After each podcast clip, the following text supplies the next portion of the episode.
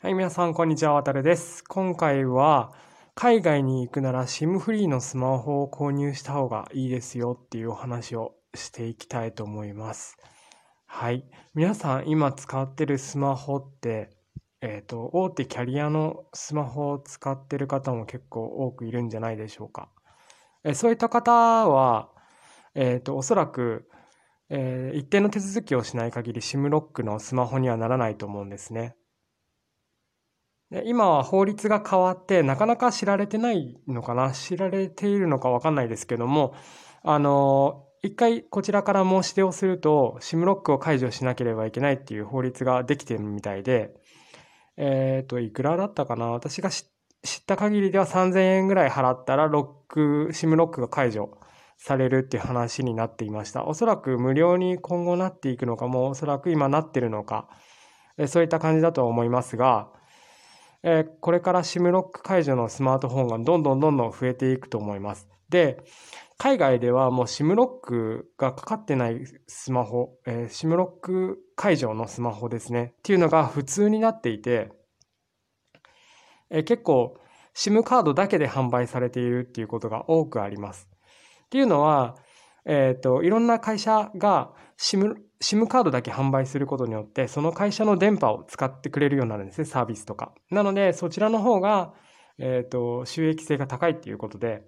どんどんどんどん SIM ロックを解除していっています。はい。で、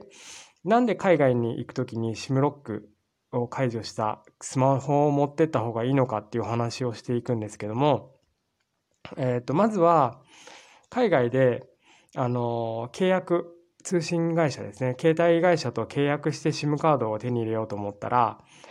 えっと、その国での身分証明書とか住居証明、あとは銀行口座とかが必要になるんですね。まあ、そういうところが必要じゃないところもあるんですけども、大体大手のところで頼むとそういう書類とかが求められる場合があります。はい。なので、あのその国に行って、あの、携帯電話が、電話とか、あの、SMS とかが使えないってなると、結構面倒なことになるので、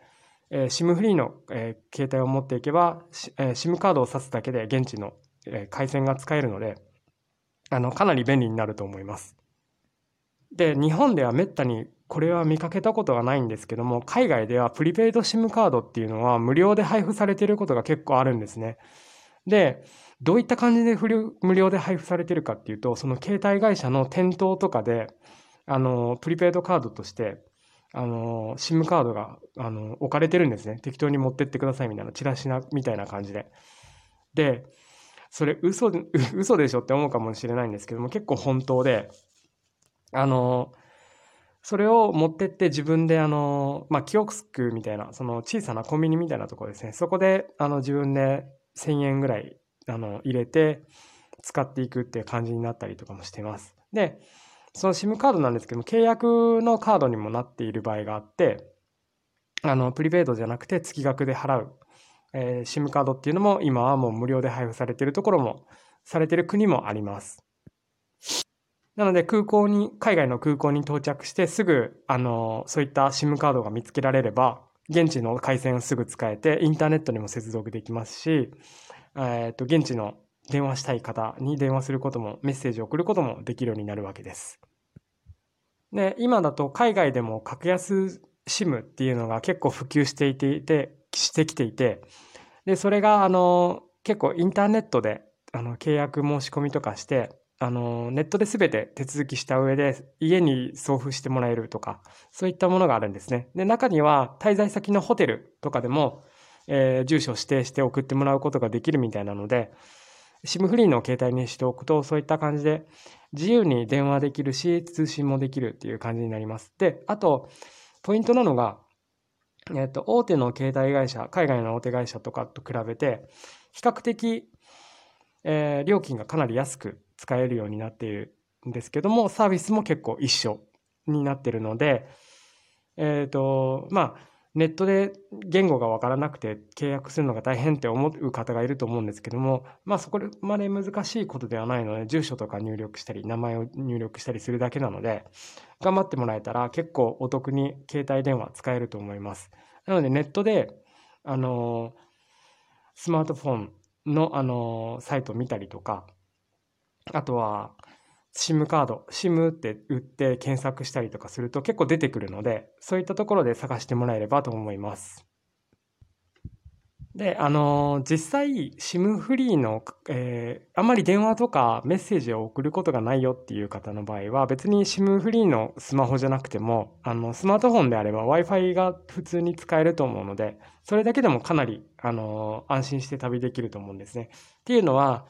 今、あの、飛行機の中でも Wi-Fi が使えるようになっているのと、あと国際空港だとほとんどの空港で、あの、Wi-Fi が無料で使えるんですね。なので、現地に着いてから連絡が取りたいと思ったら国際空港の中で、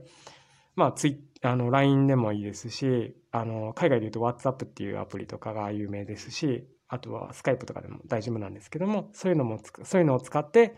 現地の人と連絡を取ったりとか、あとは何かあのサービス待ってるのであれば、そこらに、そのツールを使って連絡を取ったりとか、そういったことが可能になります。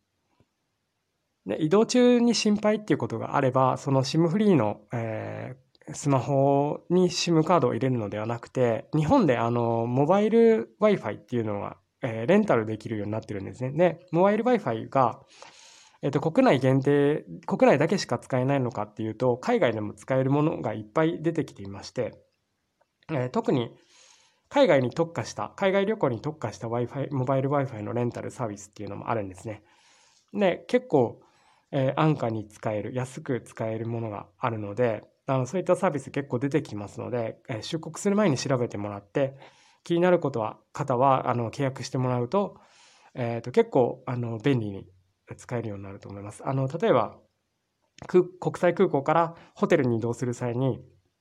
道に迷ったらちょっと怖いとか、そういった方はあの Wi-Fi がちょいつでもつながるってなったら、あの、結構安心感ありますよね。なので、そういった旅慣れしてない方とかは、モバイル Wi-Fi、あの、レンタル、レンタルをしていくと、あの、安心かもしれません。で、海外で手に入れた、あの、SIM カードなんですけども、それが実際、日本のえ日本でも使える可能性が高いんですね。っていうのはその海外の SIM カードを携帯に入れて日本に変えると自動的にその日本のドコモであったりとかソフトバンクとかあと au のですね回線をにあの自動的につながるようになってるものが多くてもちろんその通話料とか SMS のあの料金とかは結構高くなるんですけども、えっ、ー、と実際あの使えるようになります。なのでその日本に一時帰国して、あの、連絡取れなくて困るとかっていう時のために、そういうのを無料でもらっておくと、まあ、便利っちゃ便利になりますね。はい。ということで、今回は、あの、海外に行くには、えー、SIM フリーのスマートフォンを用意した方がいいですよっていうお話をしたんですけども、次回は、あの、海外に行くときに持ってったものが、持ってっていった、持っていった方がいいものを紹介します。SIM フリーに限定したことじゃなくて、まあ、一通りですね、生活に必要なものであったりとか、旅に必要なもの、そういったも紹介していけたらいいなと思っていますので、ぜひ気になる方はフォローしてみてください。はい、今回も最後まで聞いていただきありがとうございました。またお会いしましょう。さようなら。